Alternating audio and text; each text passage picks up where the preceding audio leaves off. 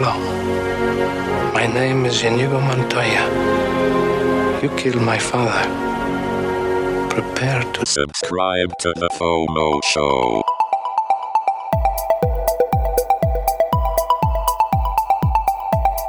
Broadcasting from Brisbane, Australia, this is the FOMO Show. cryptocurrency for the rest of us.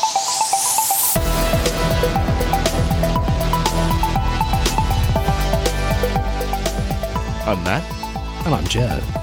and this is the podcast where you'll hear about cryptocurrency in plain English. We'll help you stay across the crypto world so you don't get the fear of missing out. You can visit us at FOMO.show.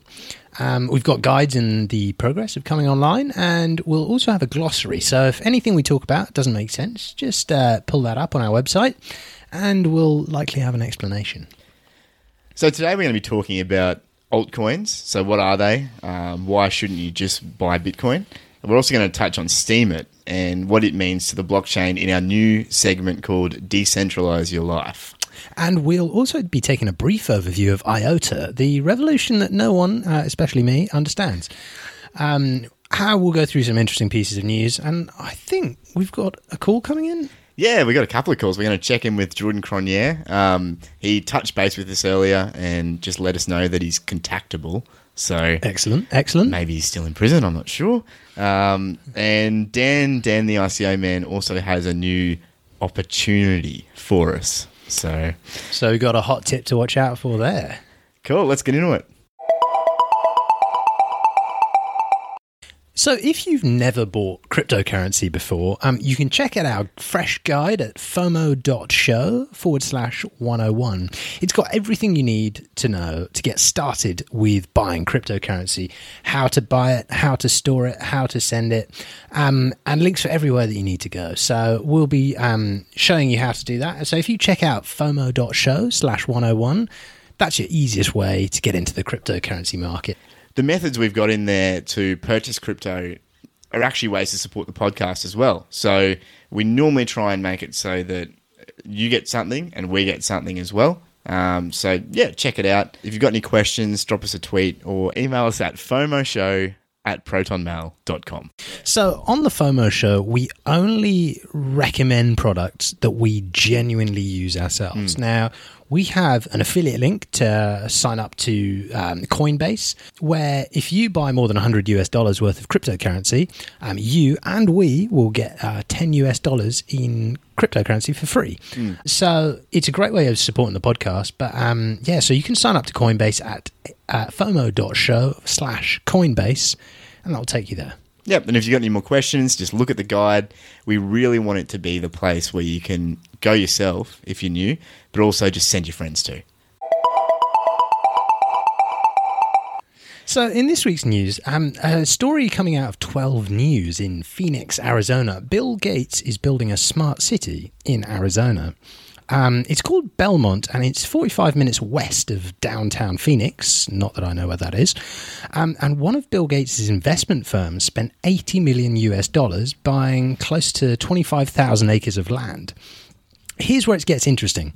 So, um, according to the uh, news release, Belmont will create a forward thinking community with a communication and infrastructure spine that embraces cutting edge technology designed around high speed digital networks, data centers, new manufacturing technologies and distribution models, autonomous vehicles, and autonomous logistics hubs, which is super exciting. So it's essentially just going to be an automatic city, pretty much. They're going to just automate as much as they can and build it with that intention from the ground up. Mm, Wow. Okay. Because I saw another article recently too about the the Fords. They're putting exoskeletons in their Yeah, employees, you know, so that yeah, they can have like sixty year old people that should be like nearing retiring age and mainly doing you know jobs that don't Yeah. Mm-hmm. require a lot of strenuous exercise, and they're literally putting a frame around them um, to augment their muscles and Mm. their, their movements so that they can do the work of like a 25 year old. Mm. Um, Without So- straining your back. yeah, so it's it's interesting seeing um, Bill Gates talk about this because there's there's a whole bunch of different companies out there that seem to be starting to think along these lines. I'm really interested to see like the the blueprints and the specs. I mean, have they got any any of that stuff out yet? Um, not that I've seen, but what really excites me is this whole autonomous logistics hubs idea. So now, if you've been paying attention to the news in the last few years, you will have seen Amazon drones. They've been talking about those. Uh, Uber more recently got in a partnership with NASA to um, develop some kind of a flying taxi, which will hopefully not crash while you're below it. Um, and you've got, you know, even Google had been working on their um, their drone autonomous drones in Australia. I think they've been working on those. But all of this needs somewhere a testing ground, you know. And it's instead of taking an existing city and trying to fix it up with Yep. autonomous infrastructure starting from scratch seems so much easier. Yeah. It's really interesting to see what might happen there. And that's essentially going to be a, I guess, a free market esque kind of city too, isn't it? Like it's not hmm. it's not going to be centrally planned in the same way that a lot of our other cities are. It'll be hmm. more like a blueprint from a company hmm. saying this is what we're going to do. I wonder how much this is going to be blockchain related too, because you would think with the focus on automation and doing different things automatically, they would be integrating as much blockchain technology as they could. And I think Microsoft are at the forefront of a lot of that. You know, they, mm-hmm. they really are pouring a lot of money into this this mm. blockchain innovation. So So it seems that they're just going to use it as a testing hub for a bunch of different things. And I think Amazon are in the nearby area somewhere. So it would be interesting to see if they sort of jump on board as well. It seems like we're going to be seeing a city where all kinds of new exciting things are happening and it's going to be one to watch. So that's Belmont in Arizona. Cool. Ah, slightly less interesting point. So there's a freeway that's being built between somewhere and Las Vegas. Yeah. and this sits right on the middle of that. So it's actually going to end up being connected from another big city, maybe Phoenix. Um, Wow, okay. Between there and Vegas, so Wasn't it's going to be a. Where they were testing a lot of those autonomous cars too? I can't actually remember. I think it may have been. Yeah. But um, yeah. So Wow. so either way, like you, you're probably going to see with all the tech conferences and expos that happen Mm. in Vegas, we may even just have you know like when they have all those you know uh, CES or not C- is it CES the tech the Yeah, yeah, tech, one of them the tech shows yeah. So we might see Mercedes' future concept self-driving cars being demoed in this new-looking city. Yeah. and that will be sort of this whole fantastic place where they're sort of testing it out. It's an Yeah. exciting time. If they don't regulate it to hell. We can trust the government not to do that. So, mate, you saw a, some pretty interesting stats recently, didn't you? Yeah. So there was this survey that was done by Lend Edu, um, and it was back in mid-September where they they only surveyed a thousand Americans. So the statistical significance is kind of almost there, but not fully. Um, just to find out how many people have actually heard of cryptocurrencies. So it turns out 78.6% of Americans had heard of Bitcoin, and yeah, 85.4% have never owned it. But 17.2% of people, almost 20%, plan on hmm. investing it in it as an asset for the future, Wow. which is really interesting. But you've also got 54.6% who have no intentions to own Bitcoin even in the future. Is that Yeah. because we got a bad it's got a bad reputation? I think there's still, like, just from my conversations with a fair amount of people, especially like older people um, who've been investing in more traditional investments um, or just listen to mainstream media or whatever. Right. Um, there's still this stigma around it that it's like the dark web. Like, this is what criminals use to sell their illicit drugs and traffic children and all those horrible things, you know. Um, a lot of which was blown way out of proportion anyway. Um, you know, like you look at the Silk Road, and yeah, there were some illicit uses, but there are also some very useful uses. Um, but I think there's just that stigma around this, like this is untrackable, it's untraceable, therefore it's it's untrustworthy because I don't know, people, people don't buy like drugs freedom. Like, Mm, yeah. you know, like- but there is that stigma out there. Like, and I have They people say, but isn't it all just the dark web? Like, isn't it all just criminal? And uh, it's really interesting that that's still so prevalent. So, who were the most receptive to investing in Bitcoin then? So it turned out it wasn't actually the 18 to 25 year olds. I think it was the 25 to 34 year olds who who were really stood stood out as the people who'd actually you know knew about it and um, were receptive to investing in it. Uh, That makes sense too, though, because I mean, I remember looking at Bitcoin when I was like 19 or 20, you know, just when it all started. And I was like, oh, that's cool. and then I went on to to do something else meaningless um, because you're not really in, interested in. That was your biggest regret of history. Seriously. I said that'd be cool, and then didn't think of it again for years. So yeah, it's um we'll we'll link to the original research so you can just have a look at all the all the stats they found. Really interesting stuff. So, mate, there's um there's been some interesting stuff coming out of Amazon recently. Is they're they're coming up to Christmas. Um, unfortunately, we we don't have the the joy of having full access to Amazon here in Australia, but we're all waiting with bated breath for them to finally. If you live in a country where you can order Amazon products to your door uh, from within your country, you just thank your lucky stars We and go and buy stuff just now, just because I miss the I miss Amazon. Oh, because he had it in the UK, didn't Yeah? I Oh, used to do everything happen. If you, it was your birthday, I'm getting you something Oh. off Amazon. Everything Amazon. So yeah, this week's news was that um, uh, three domains registered by um, Amazon Technologies Incorporated, which is a subsidiary of Amazon.com. And they bought AmazonEthereum.com, AmazonCryptocurrency.com, and AmazonCryptocurrencies.com. Now, we don't actually know if they're actually going to do anything with it or they're just protecting their brand name, which is very likely. But, you know, it could be possible. Weren't you saying that Amazon had a coin of their own? Yeah, so Amazon have Amazon Coin, Right, which you yeah. can uh, use to buy apps, uh, game like as currency in their games. I think. right, right. And then they've also obviously got the Amazon gift cards and their yeah, their yeah. Mm. rebates and everything else they give you, which is essentially just a credit in your account. So it's a digital value, but it's not a big stretch because everything's already online there.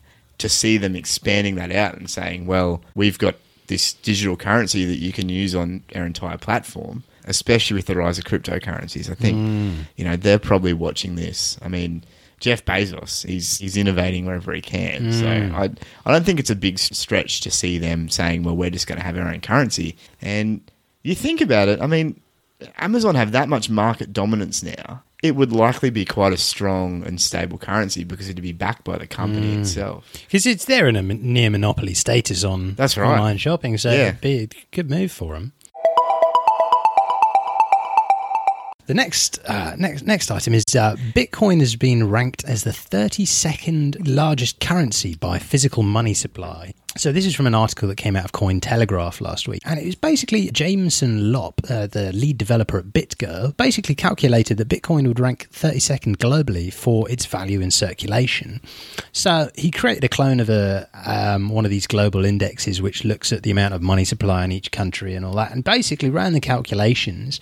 Um, which suggested, yeah, Bitcoin is number 32. So, um, considering the recent growth in the last week, it may have even moved up to position 31, which would take it above Finland, Wow. which is kind of exciting. It is. It means it's getting some real traction. And I mean, Mm. there's only so long that people can not take it seriously before they've got to start saying, well, okay, this is quite a major player on Mm. the stage. And I mean, 32nd in the world, you know, that's bigger than the majority of countries Mm. and their currency that's in circulation.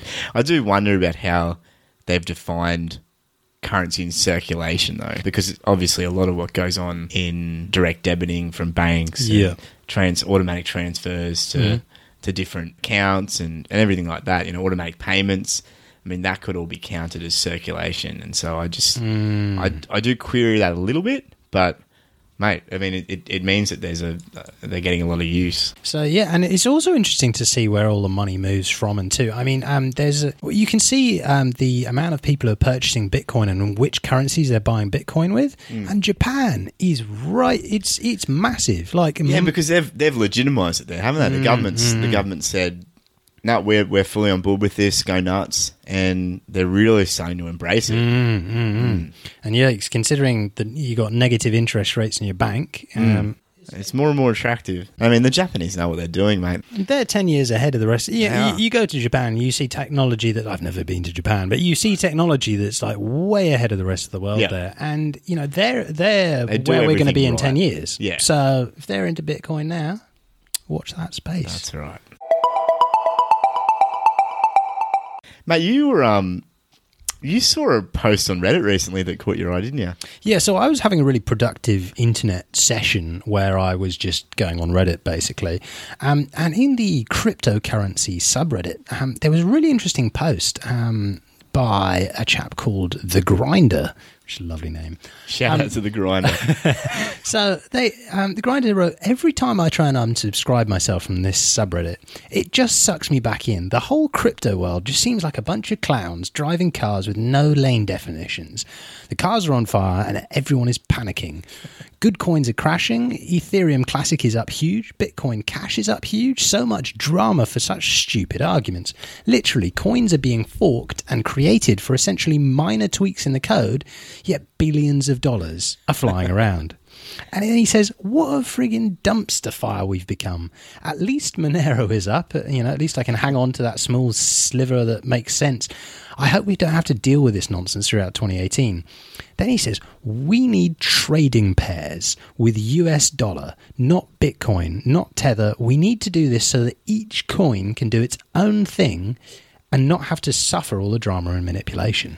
and that's a that's a really interesting point. We were talking about it before the show. Um, That everything we do is denominated in Bitcoin, and what that does, apart from the fact that it's it's massively affected by the the huge swings in Bitcoin, mm. is that it lends Bitcoin legitimacy.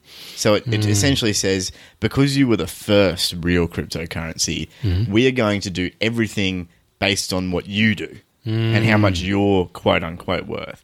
And uh, obviously, the worth of Bitcoin is then tethered to the to the US dollar. You know, it's den- it's it's measured against the US dollar. Yeah. Um, so that's how you you work out its worth, and then it's like this whole Bitcoin is like the gateway, which it which, makes sense to a certain extent to the whole rest of the space. But uh, while we stick to that, we, we we lend that legitimacy, and we were joking around beforehand that you know if we did the same thing with our money now, we'd be picking like some currency that's been dead for for hundreds of years just because it was the first. Like, Yeah. know, we we would make all of our trading pairs in currency against the Roman denari or something. You know, And So how like, many Zimbabwean dollars in a Roman denari? It just you didn't you wouldn't do that. No, you, you don't. And like the reason the Roman denari died out, apart from the fact the empire died out, was because it it got subsumed by better systems. You know, um, and that's what happened. And we're seeing this now with you know the the Bitcoin versus Bitcoin Cash argument because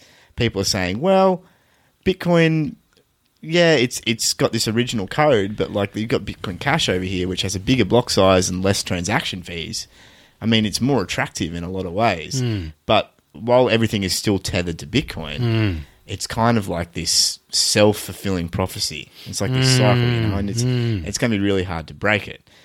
But there are other issues with tethering to the US dollar as well. The, the issue with tethering to the US dollar is that you're essentially still then tying yourself to the fiat money system. And I mean, we've seen mm-hmm. all that we've read all the all the media around this recently, or in the alt media anyway, that the US dollar is not in really good shape either. And mm. you know, there could come a time when that destabilizes quite significantly as mm. well. And if we tether everything to that, then we may be affect- affected by its fluctuations mm. too. But at the same time, it's a lot more stable than Bitcoin, isn't it? Mm. So I guess in some senses you can see why they would use, you know, Bitcoin as a default trading pair because then everything is within the crypto mm. sort of bubble. Well, it's all in its own little world. Yeah, and it, it fits with the the whole narrative of you know eventually not being reliant on fiat at all. Um, but the problem is, is that you're not allowing these cryptos to stand on their own. Yeah. A lot of the time, they are, in our opinion anyway, better currencies than Bitcoin. Uh, they're more complete. They have more features. They've got easier development. If something needs fixing, yeah, it can just be fixed. Like what he's saying about hard forks is true. You know, like you've got these these big coins that are getting forked. And because people can't agree on minor tweaks, hmm. and it's causing huge destabilizations in the market and adding and subtracting value. I mean, you got to take a step back from it and go, yeah, this is all a bit silly. Like, how how can anyone watch this and take it seriously? Hmm. You know, Because if you're a totally neutral observer, you've just stepped in and you've seen, okay, so there's Bitcoin. And then what, four or five weeks ago, someone just made, took Bitcoin, made a direct copy of it and said, everyone who's on Bitcoin now has one of these Bitcoin cash um, tokens. So for every Bitcoin you have, you have a Bitcoin Cash token, and then all of a sudden, this token is shooting up in value, and now it's at you know beyond a thousand five hundred US dollars, and you've just seen all of this money come out of nowhere, yeah, And to a new person into this, you're like, this is crazy. Yeah, people are should not be allowed. billions and billions and billions of dollars in this. you know? Um, It's very exciting, though. It is exciting, and obviously, once you get into it, you understand why people are investing in the technology. Although a lot of people are speculating as well, um, but there's a reason why there's a lot of money coming into the space, and it's because people see the potential. Um, it's just unfortunate that that that potential is tempered by the fact that there are still so many issues, and we're still mm. figuring all this out. Baby steps, baby steps. Cool. So this week came across a really cool stock screener, really cool tool, and it's called Bit Screener. It lets you filter cryptocurrencies by a number of really useful metrics. I say useful metrics. It's nothing new, but the options that you have in the drop downs can help you to find some really interesting cryptocurrencies out there. So if you go to bitscreener.com and then just go to the coin screener, which you can see in their navigation, there are a bunch of drop downs where you can basically add together all these filters to search for exactly the type of cryptocurrency you're looking for. So you can say, oh, I want something that's got less than $50 million in market cap, so it's still quite small. You know, you can say, oh, I want a certain amount of volume any every 24 hours so i want you know at least $100000 in um, in volume in the last 24 hours. You can select oh i want something that's been around for at least two years. Uh, i want something that's um, you know made at least oh, 5% in the last in the last month. So there are a bunch of different drop down options here and you selecting that it will cut down the list of cryptocurrencies and make a really nice usable list for you. Um, and you can see the charts you can see all the basic stats but it's a really cool website it's worth checking out. Yeah, it looks great. We were running through it here before the show, and um, I was I hadn't really seen it at all. Joe had Joe had found it, and we um, just hadn't had the chance to look through it, and it it looks really good. And there are so many options that you can really like dig down and say this is exactly the type of thing I want to find. And there's this really nice results page um, that comes up where it shows you. It can either show you like a you know a, a quick summary of everything, a list of all the yeah, or you can pull up like the most notable ones from your search, and you can see a whole bunch more about them. So you can see the chart uh, over time. You can see all their market cap details, the circulating supply, the change in price from one hours all the way through to six months, and then it actually has a summary down the bottom. So you can actually see what the summary of the coin is and work out whether it's something you would actually be interested in, hmm. or whether it's just a, a scam coin or something. Hmm. So if you're looking to get into a bunch of different cryptocurrencies, but you're just not sure which ones, really worth taking a look at bitscreener.com and just messing around with the filters, see what you can find. So we've had sporadic contact with Jordan. Previously, when we had contact with Jordan, he was in a Venezuelan jail. Um, he Yeah. yeah. So he'd actually contracted some Somalians who he who he got to build Zimbabwe coin for Mugabe, which is a previous cryptocurrency he was involved in, and then he travelled to Venezuela because he somehow thought that the Venezuelans might be interested in a currency as well. Uh, but then the Somalian contractors demanded more money and said they weren't going to deliver the project until they got it in Bitcoin. So he decided to make his own Waves token. Unfortunately, the Waves token didn't really take off. It wasn't really a hit, and he was in jail. So we've gotten contact from him again. It doesn't mm. sound like he was in jail. It didn't sound like he was in jail when we talked to him last time, but I guess we'll find out what's been going on.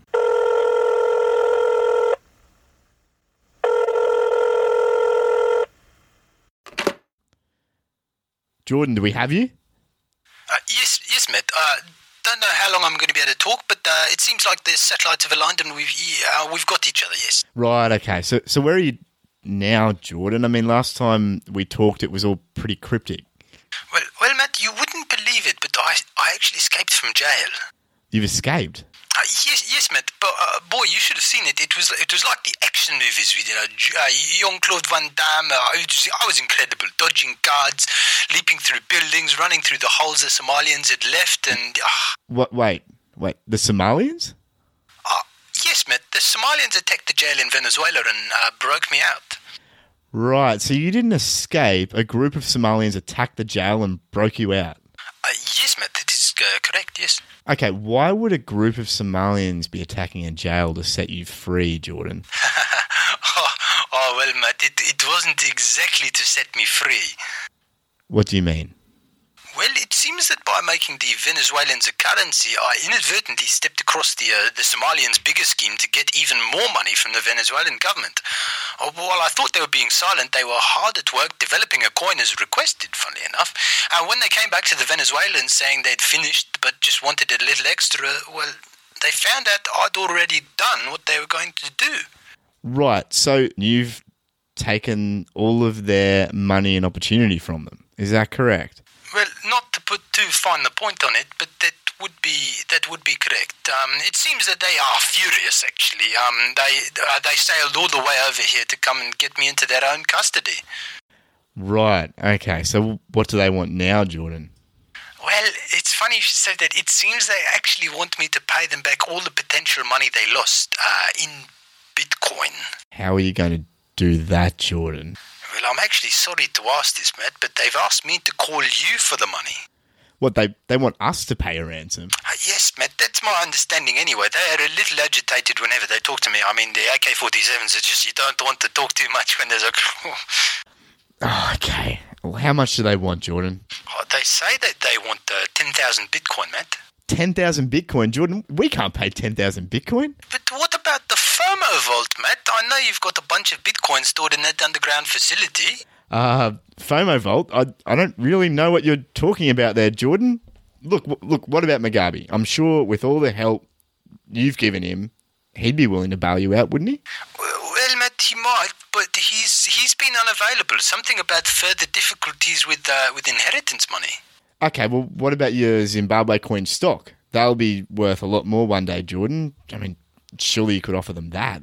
Oh, I hadn't actually thought of that, Matt. You know, I could give them my private key. Yeah, that's a good idea.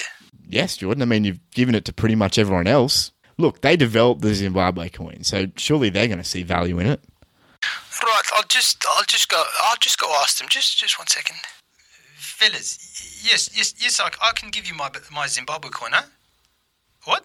What's so, what's so funny? I, I have a lot of it. Oh, oh, oh, all right. I'll, I'll sort something else out. Just just don't hurt me. Oh, I'm, uh, Matt, I need those bitcoins in the FOMO vault. Uh, sorry, Jordan, you- you're breaking up. The satellites must be realigning. I, I will definitely call you back.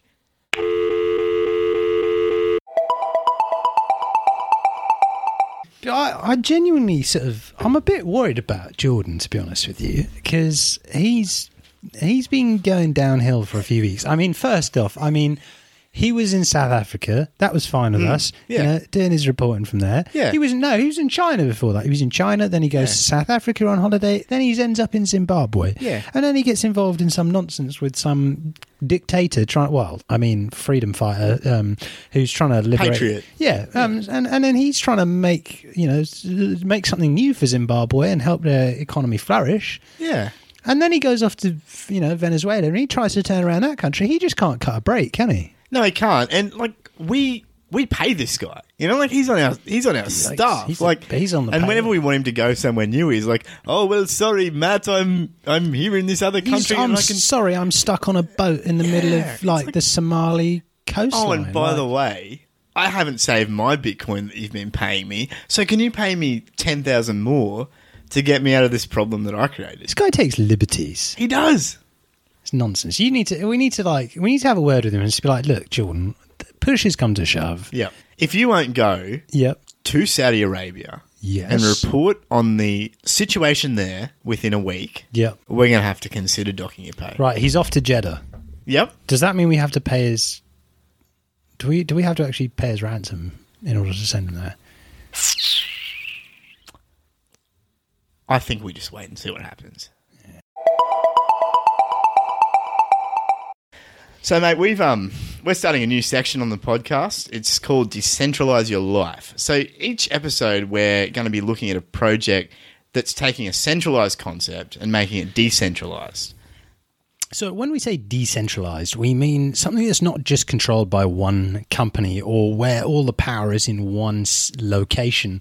It's actually sort of spread out a little further. How, how does it typically look? Yeah, so typically a decentralized uh, application is on a blockchain. It's free from censorship. Good. It gives governance to the users. Fantastic. It's not subject to any individual laws, and Even it's peer to peer. Yeah. So today we're going to be looking at Steemit. Uh, Steemit is essentially the medium of the blockchain. Um, So, if anyone doesn't know about Medium, it's a uh, almost like an online blogging platform. You can write articles, people can upvote, comment. Um, you can follow people who write things on Medium. It's a really nice writing interface. and generally, they've got pretty good content. And when you start using Hmm. it too, they're pretty good at like matching you up with the the content that you need. Um, so Steemit on Steemit, each post, like, comment, or activity is actually a transaction on the blockchain. So when you sign up for Steemit, you'll get your username, which is actually your public key, and you'll set your password, which is actually your private key. Um, and you also get assigned a certain amount of Steem dollars for signing up. I think the normal amount's 50 Steem dollars.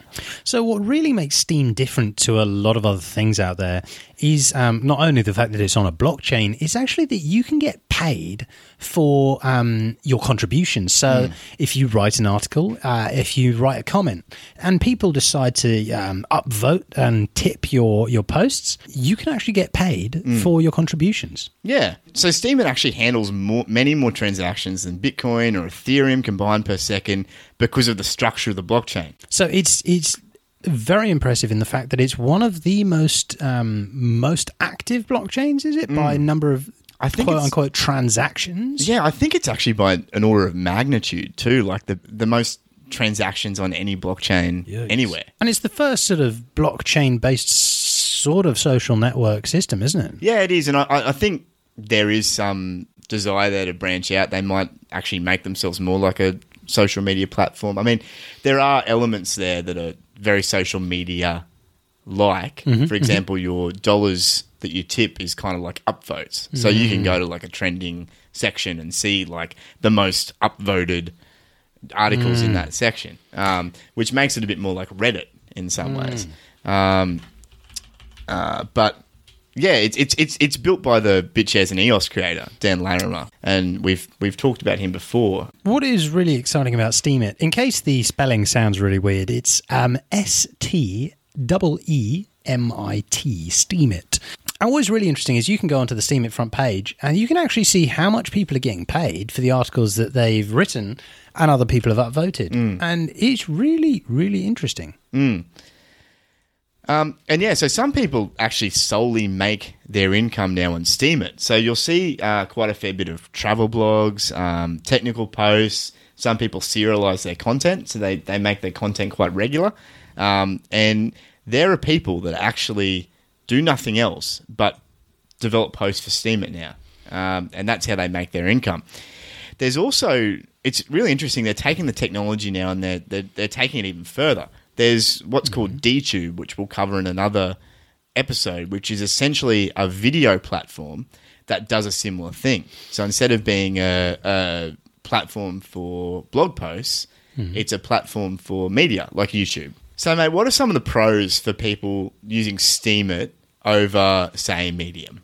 So, firstly, apart uh, apart from the monetary gain that you can make from posting to um, to Steemit, um, it's censorship free. Um, the governance is by the users, and it's not by you know the controllers with the users of the platform. Um, they're not watching you. They're not watching what you do. They're not tracking your behavior like platforms such as Facebook, where they see every like and every you know they're not they're not following you in that creepy sort of way. There are no ads, which is great and it's decentralized, which is what this section is all, about. That's right. But there are some downsides, though. What, what are the downsides you've come across? Yeah, look, so it's not as feature rich. Um, Medium and Facebook and everything else, obviously, it's developed by a company for profit, and they use that money to expand their features and try and keep their market share. So it's not as feature rich.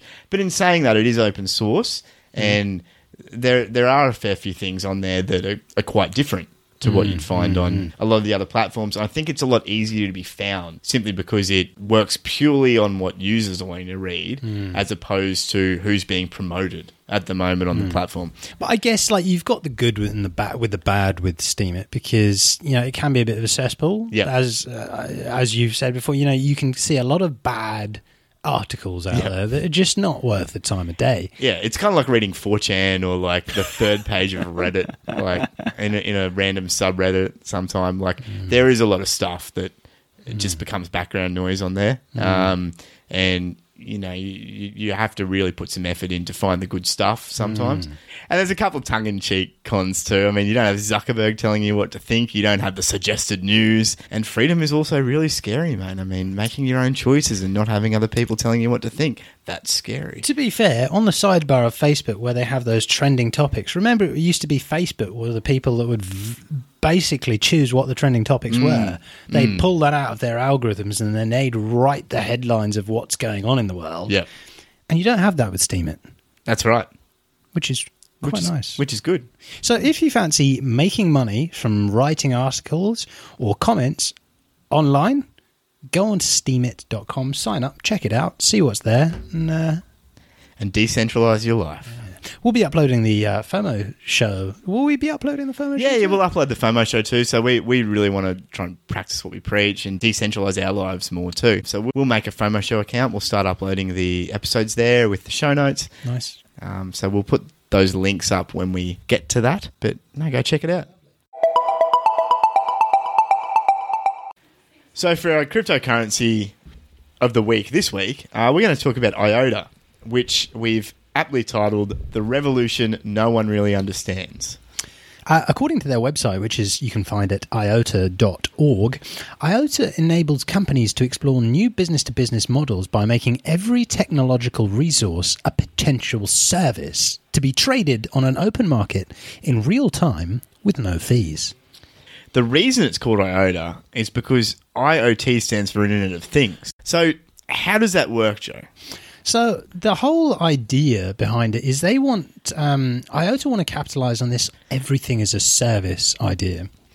So on their website, they've written while the whole world has adopted the sharing economy in areas like driving and accommodation, so they're talking Uber and Airbnb. So you know you the, way that those systems work, IOTA enables a whole new realm where anything with the chip in it can be leased in real time.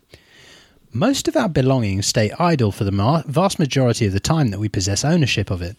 But through IOTA, a lot of these things, like appliances, tools, drones, e bikes, etc., and resources such as computer storage, computational power, Wi Fi bandwidth, etc., can be turned into leasing services effortlessly. And then it says the vast majority of use cases has not even been thought of yet. Yeah, so essentially what they're doing is they're saying that we are going to plug a whole bunch of Internet of Things devices into this network, and we're going to use those devices to essentially host the network without anyone even really realizing that they're doing it. And, and I've heard the creator talk about this before. He said that uh, what they're planning on doing is eventually building this capability into every microchip. Wow. So anything that has a connection to the internet um, can host part of the IOTA Tangle. And Wow. if you and and, then, and you know already you can connect your the new fridges, you can connect toasters and all sorts of things to the mm-hmm. internet. Why you would want it connected to the internet, I'm not entirely sure, but they're building functionality into that stuff mm. slowly to do updates and whatever else.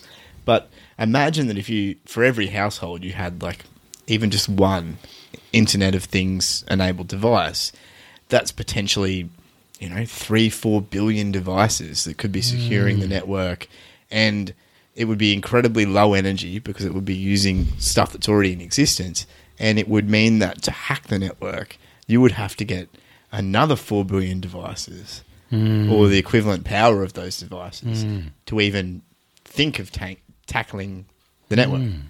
IOTA is essentially a blockless distributed ledger. So, unlike literally every other currency out there in the cryptocurrency space, IOTA isn't technically on a blockchain. And what it actually is built upon is something called a tangle. Uh, and this is what enables zero fees. So that's the second key point of hmm. IOTA is that it has zero fees. According to their white paper, they say the main idea of the Tangle is the following. To issue a transaction, users must work to approve other transactions. Therefore, users who issue a transaction are contributing to the network's security. Yeah, so essentially with the IOTA Tangle, the hmm. idea is that every transaction will also approve two other transactions. So Right. you've kind of got to picture these this big blob, which is made up of a whole bunch of little points, which is a transaction each point, and then it's connected to two other points, Right. and it's it's validating those points Ah. as those points validate other points, and it just kind of moves out into this tangle. It's a really exciting concept because zero fees totally change the game as far as cryptocurrency is concerned. Mm. It means that microtransactions are way more way more feasible than they would be because I mean if you're if I'm sending you 3 US dollars in Bitcoin, mm. I have to spend another 4 US dollars in transaction fees. That's right. So it's not really feasible to do microtransactions. No, like especially with Bitcoin, there comes there's like a minimum point where you want to be spending. Otherwise, it's, it just is mm. not worth it financially at all. Um, and if you build a system on it, the system's just not going to work. It's going to shut down, and that's really the the thing that IOTA's taking an aim at. So through this tangle, what is really interesting is you can actually transfer data, and um, you can also transfer messaging through this tangle system. Meaning, you could send an encrypted message via this via this um, system, but it also could potentially enable some form of smart contracts or some way of passing through code data, possibly via this tangle. Because I mean, if you can pass data through, that means that you could make different um, programs work together via this tangle, which is a really interesting idea. Um, and it also allows for voting and e-governance, which it seems to be a trend with a lot of these coins. But it's it's more and more important that these coins are actually putting the power in the hands of the users rather than the people who built the currencies. So another thing it does is it makes this tangle more resistant to quantum computer attacks. Now, in this computing space, one of the biggest threats and Yep. one of the biggest things people are really worried mm. about is the power of what's called quantum computers. Mm. And these are computers that don't operate on traditional principles. They operate on a quantum level, okay, which we're only just really beginning to understand. Mm. But what a quantum computer would be able to do is, for example, just to give you some some idea of the power of these potential computers, is that it would be able to mine around 17 billion times more efficiently than a classical computer on the Bitcoin blockchain, Which is a sea change. which is ridiculous. Like the, the amount of computational power is orders of magnitude more than a hmm. normal computer. I mean, when you read about it in the news, I mean, like people are saying that the first country to have a full working quantum computer will dominate the world because with a quantum computer, everything is just unlockable in front of you. I mean, your enemy's secrets are just unlockable. Hmm. So it's a very dangerous sort of time, but it's a big threat to cryptocurrencies as well because all it needs is one Google or IBM employee or even a US Department of Defense employee hmm. who knows their way around one of these confusing machines. Hmm. It could actually potentially make themselves hundreds and millions, if not billions, by trying to either mine or even just crack these systems. Yeah, because essentially, at the end of the day, it all comes down to the encryption, and your private keys are protected by encryption, and that's how you sign your transactions on the public blockchain. And if someone can crack that or reverse engineer that, which is possible with these quantum computers, and that's what people are really worried about, hmm. then all of a sudden it's a public ledger. Like you have accessibility to literally everything. And if hmm. someone, for example, cracked the Bitcoin network right now, You could just move every every piece of money from every wallet. you could. You wouldn't even need to attack the network with a like a fifty-one percent attack. You hmm. just send it all to a different account, and that'd be it.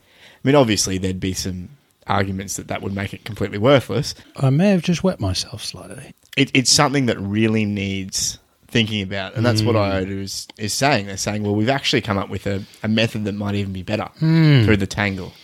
So they've said in their uh, in their white paper that um, by limiting the transaction weight, so that's the part of the transaction that makes the validation, that apparently gives the Tangle much more protection against an adversary that, with a quantum computer when compared to the Bitcoin blockchain. So they're not saying they're going to be totally quantum proof, but they're saying it's going to be much harder to attack something like the Tangle than on IOTA than it would to attack Bitcoin. Aren't there there's some other cryptocurrencies that are looking at quantum resistance? Sort of Yeah, ideas? there's there's a few other ones. There's um, Quantum Resistant Ledger, which is a project that's looking at doing it. They're still working out their technology, so Right, right, it's, right. it- they're more saying we're researching this, and their eventual goal is that we will be quantum resistant. There's another one called Qtum, right. uh, which I believe are doing something similar. So there's a few people saying, yeah, look, we're aware of this. We know that this is coming in the future. And we're actively trying to deal with it now. Mm. And yeah, like you just think of it, the effect that a breach on one of these big block blockchains could have could be catas- catastrophic. There's so much value stored up in this right now. I mean, in a few years' time, there's going to be even more value stored up in all this stuff. All it would take would be one big security vulnerability with no real fix. Like if the system itself was not resistant to quantum computing, it could mean the whole thing goes kaput. Pretty quick. Curtains, curtains for us, isn't it? Yeah. So it is a really big topic, and it's something that does have a lot of people worried. So So, how big is IOTA on the grand scheme of things? It's actually, it's got a market cap of around 1.6 billion US dollars at the moment, which does sound like quite a bit relative to all cryptocurrencies. It's quite a small amount. Um, and you can currently get an, an IOTA at around 60 cents each in US dollars. Yeah, so it's it's one worth looking at because a free like with zero transaction that has a huge potential, mm. especially for like micro transactions whether it's in computer in little mobile phone games or wherever else it might be. It has a really really interesting idea, free transactions. I love that. yeah, and, and look, the idea that they're going to be able to plug it into almost any device, and then if they can make something that's that's relevant for pretty much anyone with a device, be possible that everything will run on the IOTA network eventually.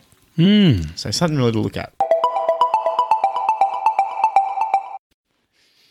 Hot on the heels of several large sponsored ICOs and a, and a prominent figure in the blockchain community, literally marketing a subscription which costs several thousand US dollars a year to his newsletter as a Bitcoin giveaway, he calls it. It's time we checked in with our ICO source, Dan Dan, the ICO man, for his latest hot take. Let's give him a buzz.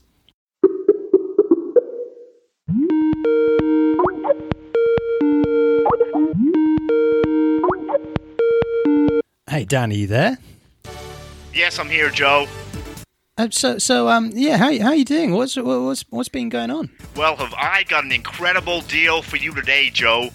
I've teamed up with some friends of mine that are working on something incredible, something sublime, something that has never been attempted before, Joe. I'm getting hot under the collar, hot under the collar so much I'm dripping sweat. Someone get me some deodorant, Joe. Wow, this is exciting. So, so, what do you have for us today, Dan? Well, Joe, I have a once in a lifetime, never to be repeated offer. This is the top dog of the ICO world, the creme de la creme of the token traders, the big business. These guys are decentralizing, automizing, and categorizing all in one, Joe. They call it Mystique. Mystique. Yes, that's right, Joe. Mystique. Remember that name because it will be up in lights everywhere you look, Joe. NASDAQ, Dow Jones, Mystique. Close your eyes and think of it. Whisper it to yourself at night. The biggest thing since Enron and the invention of the pyramid scheme is here right now, Joe. Uh, w- w- what is it? It's a brand new platform, Joe, the everything platform. You think Ethereum was ambitious? Ha! This is bigger. Think Tezos promised a lot and charged you even more? Ha! These guys are about to create so much hype, even Jamie Dimon will be opening his wallet and throwing money in his monitor, Joe. Wow. Okay. So, w- what will it do? Didn't you hear, Joe? Revolution. No time for details. Right now, Mystique are offering a 50% off pre sale. Get in now. It's cheap as chalk, Joe. You only have to give a minimum of 20 Bitcoin, Joe. 20 Bitcoin. They're guaranteeing at least three times your investment, and you can take that to the bank, Joe. The Bitcoin bank on the blockchain. Right here, Joe. Wow. Sounds like a guarantee you can't beat. Then, Dan. Beat? No one beats Stan Dan the ICO man, Joe. Get your subscribers in quick. Gotta run, Joe. Mystique, get in. Well, that seems to have been uh, Dan, the ICO man. Look, he's nothing if not excited. He's got a real energy to him. There's, there's, you know, some people just have boundless energy. They can get knocked down a thousand times, lose all their money twice, go bankrupt, and sell your house, but they've still got that energy. That's right. But there is a reason that we're not linking anything Dan Dan the ICO man Sprooks in the show notes. Isn't no, we won't. We'll keep our subscribers safe from that. So now heading back to our crypto basics section. Um, so this week we're talking about altcoins. Um, what are they? Why are they important? And why should and shouldn't I just buy Bitcoin? Yeah, so we've talked about altcoins a lot on the show in previous episodes, but we haven't really taken the time to go through exactly what they are and why they're important. So we thought now would be a good time to really explain what this whole concept of altcoins is uh, and how they fit into the ecosystem and why you probably shouldn't listen to the Bitcoin maximalists who say Bitcoin is the only thing to buy and there's mm, nothing mm, mm. else that's really relevant. So the term altcoin came up when other cryptocurrencies starting to spring up, just breaking the Bitcoin dominance back um, back in the day. And now, while Bitcoin has always been the dominant currency, over time people have looked at Bitcoin and they've just seen that things can be done better. Originally, people would just take the code from Bitcoin, they'd copy it, and then they'd start their own blockchain. And it was really just many people's programming projects. But soon, some of those projects grew. People started to create their own communities. People said, Oh, I want to be involved as well. I like this. And things started to really take off, and these coins started to become quite relevant. Now, early on, it was driven by a lot of people who just wanted new things to mine. I mean, back back then, it was much easier to mine cryptocurrency on on your own computer. Um, why isn't it so easy now?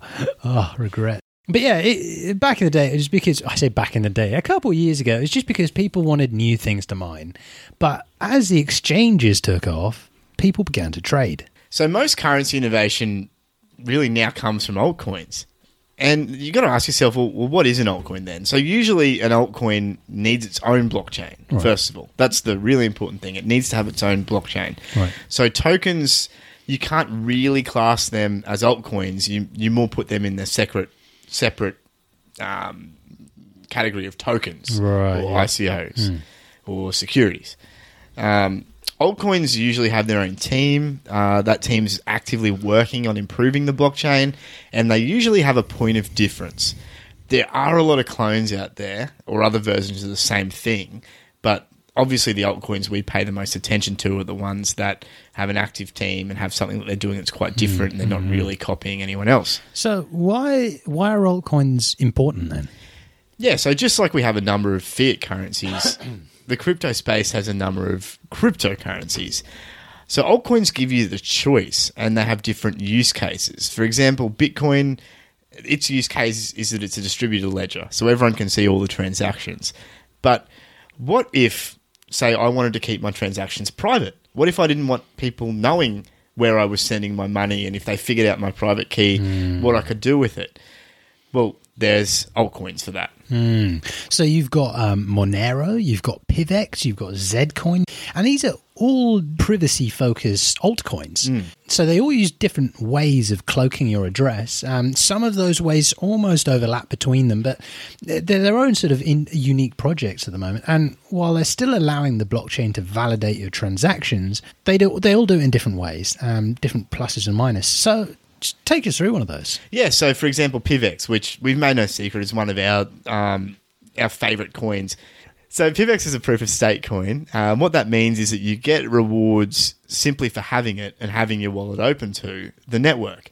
Now that's quite unique because most privacy coins are mineable coins, so they're proof of work coins. Right. So they use the the work that someone puts in into hashing things to secure the network and to dole out rewards. And PIVX actually said quite early on, they put their flag in the ground and they said, We're going to take the Zerocoin protocol, which is a privacy focused protocol that hmm. only works with proof of work coins. They said, We're going to take that and we're going to put it on the proof of stake network. And a lot of people That's said, No, no, it can't be done. You can't do it. You can't have a masternode coin, which is what PIVX This is a big goal. Yeah. yeah, it's a massive goal. You can't have Masternode, proof of stake, and zero coin. It's just not going to work. Well, they did it, didn't they? They did it. Yeah, there's there's a, still a couple of little teething issues, but they're pretty much there. I mean, I'm Hmm. on, in my PIVX wallet now. I've got ten percent of my PIVX is now uh, zPIV, Ah, right. which is a zero coin, Nice. and it just it just turns it. It essentially rinses it, and it what it means is that you can make transactions on the network that are validated by the blockchain. So the blockchain knows Hmm. that they're real. It doesn't let you double spend, but people can't just go and look up that transaction and say, oh, well, there was mm. money coming from here, here, here, and here, and here, which is quite useful because mm. it's it's similar to how we pay for things in cash now. You know, like it's, mm-hmm. I don't think there's anything wrong with wanting to.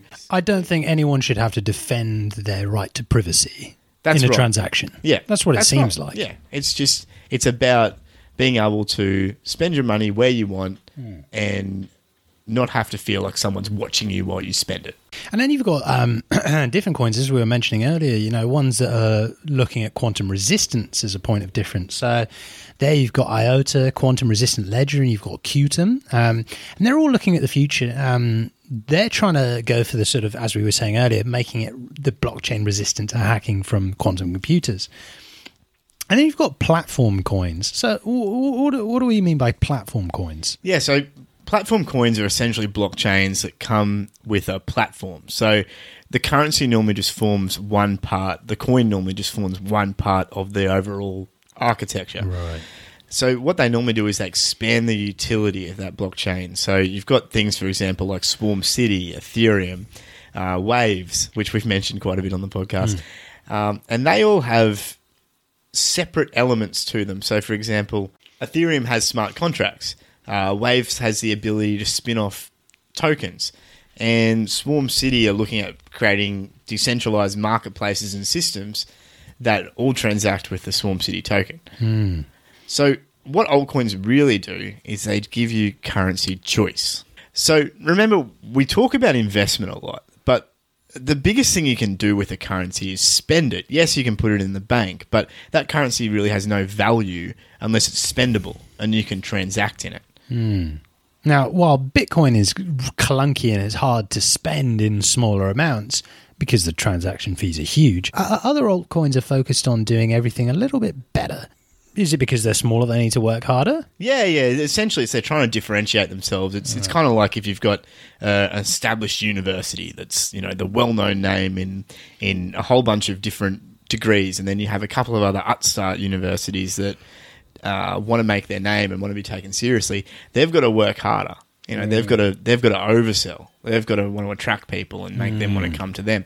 And that's kind of like a lot of these altcoins. They're they're essentially saying, well, yeah, you could use Bitcoin, but you could get all these extra things if you come and come onto our blockchain. it's like a guy in a trench coat, and it's just. So altcoins can all they're, they're great to invest in as well. They're, you know, they're new projects that are taking off all the time. You know, as opposed to all these ICO tokens, altcoins, even the bad ones, have an instant use case, being an exchange of value, and you know, the, often they can be sleepers. So you know, you you can you can find these. Uh, what's an example of a sort of a sleeper? So, for example, a, few months ago when I when I was looking at some new coins to invest in, I found this coin called Rain. Okay, Oh, yeah, yeah, yeah. and this is a really interesting story. It's a it's a sad tale of One for the kids. of, of highs and lows, of of losses and and woe and Tears and great moments, and yeah, it has it has everything. But this Rain coin was essentially a very low market cap coin, and uh, for all intents and purposes, it was just a spin off of.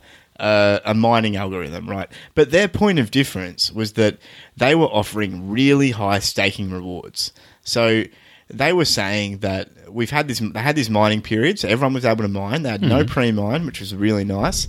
And then at the end of that mining period, they said, "Now we are uh, going to open this up to proof of stake," and the rewards were huge. So I got about ten thousand of this rain really cheap, and then within a week, I had almost eleven thousand. Um, it was really, really high. Wow. Like, pro- like I'm, I'm talking like that's what ten percent a week, you know, um, and that's ju- that was just from staking the coin. So I thought, oh, this is great. This is good fun. I can, and it, it just it was just a bit of a muck around project for me, but it was a point of difference. And then a whole bunch of people started to get interested in it, So the price just went up and up and up as more people heard about this. And so all of a sudden it went from being a fun little project. As more money flooded in, the coins were worth more and people started to learn, hey, I can get like 10% more of this coin per week and then sell them back on the market or so the value inflated on that excitement. And like even at its height it was still a very low market cap coin but it got a fair bit of investment in it just because of that one point of difference. And then it crashed and most of the value went out of it and I didn't sell any of it so.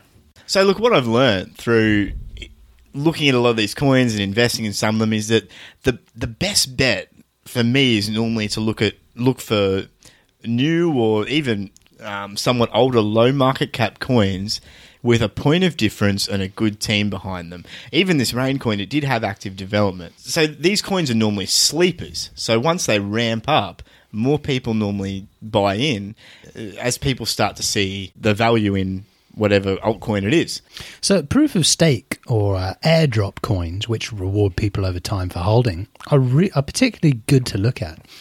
But you know, we would say don't invest in something you don't think has any use or potential, because a lot of people are trading and speculating and all that nonsense. But at the end of the day, uh, unless you're good with trading, you know, but even then, a lot of trade, a lot of these traders who are out there uh, tweeting and all this that, and the other, they're just not making money. Some people really are, but Yeah. We don't recommend in just trading on it because you, often can't see what's going on in the market. Yeah, and look, I think speculating too, uh, while it has its place for some people, it robs you of a lot of the, the fun and the real value in investing in this stuff. Because what I normally find is when I invest in something, if I do some research and I see that they've got a good team and that there's some potential in their project, when I buy in, that's like an active step of me saying, I actually kind of believe in this and, and I want to see it do better.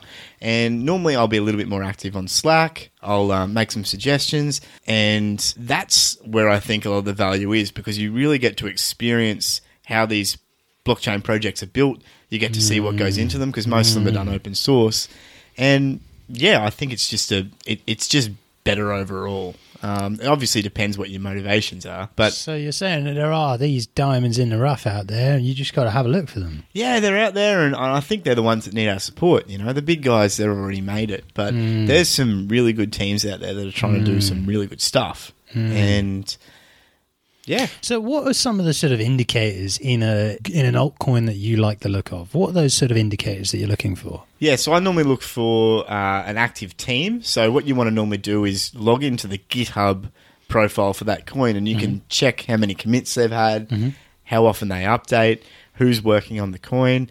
Uh, and you can also garner that from their Slack channel, or a lot of them are moving to Discord now, and that's that's kind of their community. So if you go to their forums or their Slack, you can see how active it is, see how many people are, are there, see what the community's like. Are people helping each other?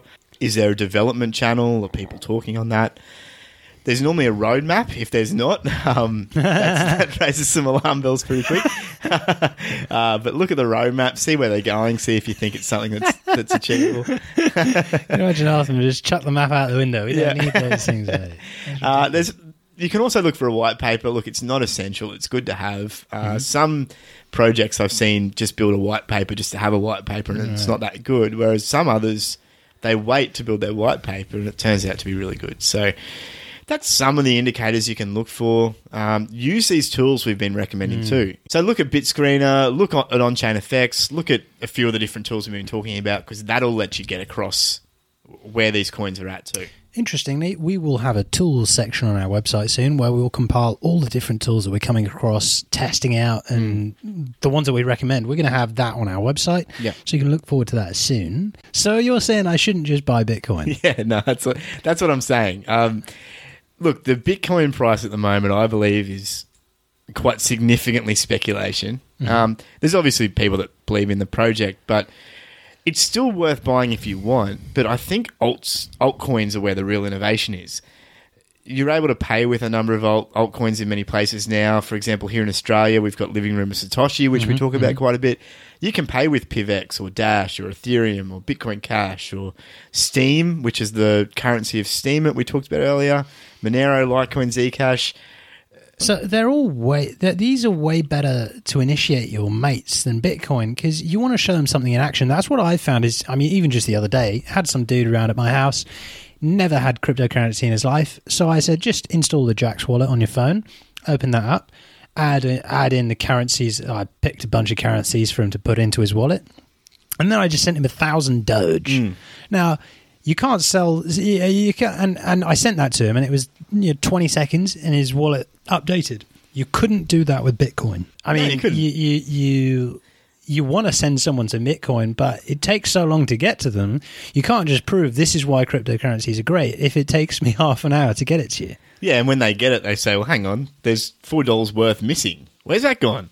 Transaction Oh, fee? sorry, that's a transaction fee. But weren't you just telling me this is better than the banks? Yeah, not so fast. So Bitcoin is a very good way of putting people off cryptocurrency if it's the first crypto you give them, and that's what these alts really have that gives them a chance to shine. I mean, PIVX, for example, with a, such a rapid um, uh, block time, mm. you could say, with such a rapid confirmation time, I can just click send and you get it, and you're just like, wow, crypto is amazing. I've never, you couldn't even hand me cash that fast. Mm. Like, you couldn't hand me the number of notes that I just paid you. It's just not possible. Yeah, and, and when we're talking about adoption, I mean, that's where the fun really is, you know? Like, that's where we're trying to see this thing going eventually, you know? Mm-hmm. We're trying to see it where you can be in a different city mm.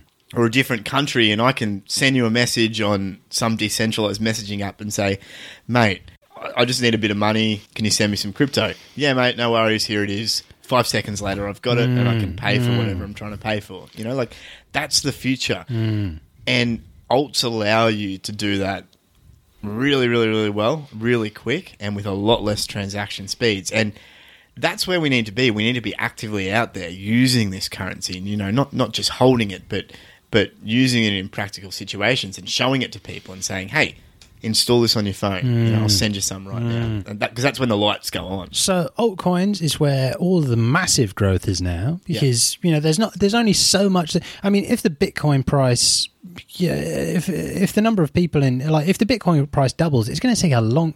It's not going to be overnight when it doubles. The, mm. bit, the price of Bitcoin doubles, but you know a lot of these altcoins are much smaller and they're much more volatile, and they won't be forever. But it's exciting. Yeah, it's exciting, and you can if you invest in ones you actually like the look of, you can feel like you're actually contributing. You know, because if mm-hmm. enough people, mm-hmm. you know, get that ball rolling, and people see, wow, that's that's shot up hundred percent. I'm going to check that out, and they see these guys have it together. They're a good team. Mm. They've got a real use case. You know, you can contribute that way. There's other ways you contribute as well, but they're a real adventure. Altcoins. That's what I love about it. Like you know, every day you're finding out about a new altcoin, and it's like, oh, what's this one doing? And they're doing something new. And there's a bunch of different ways you can fit in. You know, if you want to mine more, you can start on a few altcoins where you actually get regular rewards. If you want to stake, uh, like a lot of the coins I like, um, there's a bunch of altcoins out there which you can stake on a little computer, like a Raspberry Pi or something, and you can get rewards for them you know, if you want to trade, you can research altcoins and invest small amounts in each. Uh, that's quite good fun. We do a fair bit of that ourselves. It's you know, it's a bit of a laugh. It's yeah, it's good fun, and, and especially when you start doing it on exchanges, hmm. and even like coding. You know, hmm. if you want to get involved in coding crypto and and make that something you can do, many of these altcoins are open source. So if you put your hmm. hand up, it's likely that you know they'll be more than happy to let you help. Yeah, if you make your contribution, say, like this could work, see what happens. Yeah. And yeah, I think the real important thing that you said was using t- really cool tools such as um, BitScreener Yep. to be able to hone down that massive list of altcoins Yep. and actually find one or two that have all the sort of fe- not the features, but the indicators that look good to you. So Yeah. if you're looking for a small coin, you can find that on BitScreener and it will just cut the list down slowly. A small coin that's you know less than fifty mil market cap, been there more than two years. That's the sort of thing that we want to look at. Mm. So a BitScreener, if you're using that in tandem with these, you know, trying to find altcoins, trying to find things to invest in, because they've got that blurb there too. I mean, that is really helpful. You know, That is- because you can yeah. you can get like a snapshot of the project right there on the screen. Like you know, you can get your shortlist and see. Well, yeah, hmm. I don't don't reckon that one would be that great, but So there are not many other sites that actually put a short list of all of the types of things that you want to look at hmm. with detail and a chart and a paragraph saying what it's about. Hmm. BitScreener Mate, is a I, I wish real I'd winner. found this sooner. To be honest, Right. this is this is great. So we've already featured a few on the show over the last over the last few episodes, and we'll keep doing it. Now, over time, we're going to start adding these bits onto our site so that you'll be able to sort of see which ones we've talked about, see which ones we're we're saying are, are, are interesting, which ones we like the look of. And yeah, if you want to know more, jump on our um, Slack, which is our sort of online um, messaging system that you can find at fomoshow.slack.com. Because alts is something that we discuss quite a bit. Awesome. Well, mate, that's that's pretty much the end of the, the show for us. If you know someone that who might enjoy listening to the show, please feel free to share this with your friends. You can find us at FOMO.show. Uh, the website's starting to take shape. We've got a start here page, which is where you start. We've got our, we're going to have our buy crypto page, which you can find at uh, FOMO.show slash 101. Why should people come to our buy crypto page? Well, why not, really? There's not much else going on, is there? And it's not like you could be on Reddit or the internet or having fun. No. Um, the point is, if you've never purchased cryptocurrency before, if you've never got your hands on it and you'd just love to give it a go, or if you've got someone who you'd love to give a guide in how they can get into cryptocurrency, just send them to FOMO.show slash 101. Yeah, we've we've done our best to try and make it as easy and as accessible and simple as possible, simply to get people initiated to mm. take that first step into the crypto world, get into Bitcoin, which is the gateway to everything else, and then we're going to be building that out. Um, we're mm. going to start trying to cipher them off into the altcoins, which we were talking mm-hmm. about. We're going to start trying to point people towards projects and you know securing their wallets, securing their crypto in an actual wallet as opposed to a multi-currency wallet, mm. and all that kind of stuff. But the goal with this is to essentially be a jumping off page that we can continuously expand and improve. Yeah, so keep an eye on that. Uh, you can jump on our Slack to ask us any questions at FOMOshow.slack.com. You can follow us on Twitter at the underscore FOMO underscore show.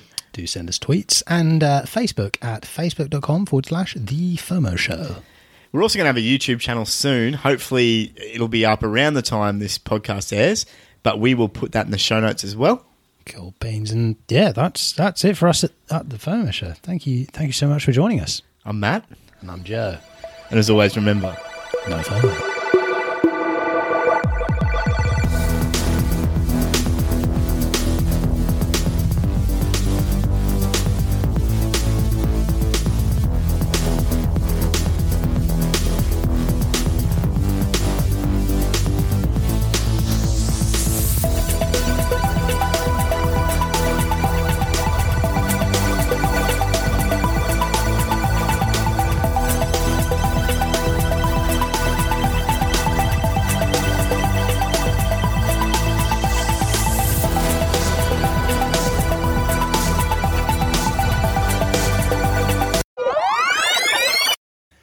Welcome to Mock the Week. I'm Dara O'Briain. All right, mate. How's it going? You hobbits have been smoking too much of that pipe weed. I'll go to Rivendell. Right, that's the end of this podcast. Thanks for joining us. We'll just we'll just leave leave that one there. I'm Matt, No, you're not, mate. I'm Matt. and I'm Joe. And I'm Joe. you what, mate? Blimey. Got me bang to rights. Fantastic. Do you want some fish and chips? How oh, very dare you? I would. I'd love some. Welcome back to Two Rusty Nails, a room full of dogs. Whew, we're back. You we're are back. listening to the audio edition of the Journal of Applied Humanities. Hmm. This week we're talking about trans Humanism. humanism and if its effect on the moral compass. And this week we'll be talking about buttons. Buttons, yes. The history, the psychology, and the science behind the rise, the fall, and the re rise of the button industry.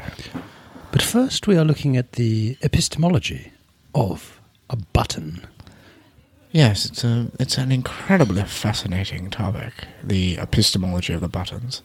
Um, you would be forgiven in thinking that the simple button simply came about as an invention, but its religious significance has been often understated by many experts in the field. Joe will fill you in on the details. Two chaps and two microphones making a podcast about uh, some form of digital, digital, digital somethings. Well, yes, it's all really, when you come down to it, it's ones and zeros, isn't it? Like, that's that's really where it all it all ends up, isn't it? Well, It's- we are all really one at the end of the day, and one is all and all is one, and That's one for all, and we're all musketeers. What on earth is going on in this podcast? You're supposed to be talking about cryptocurrencies. cryptocurrencies. Instead, you're making some kind of nonsense about buttons. I, I don't remember anything about buttons at all. Ah, bloody day. Ah, quel dommage, hein? Les, personnes anglaises, Oh, sacre bleu! australiennes, euh, sur le podcast Internet. Euh. Maintenant, euh, les, des ICO euh, de la semaine. Well, hey there, little fella. Do you want some old coins? I've I've got privacy. I've got quantum resistance. So, I can't say the next thing. listen to this? It's so true. How It's do we have like? how did even 50 people manage to listen to this consistently? I don't know how you guys do it. This is ridiculous. You've gone too far.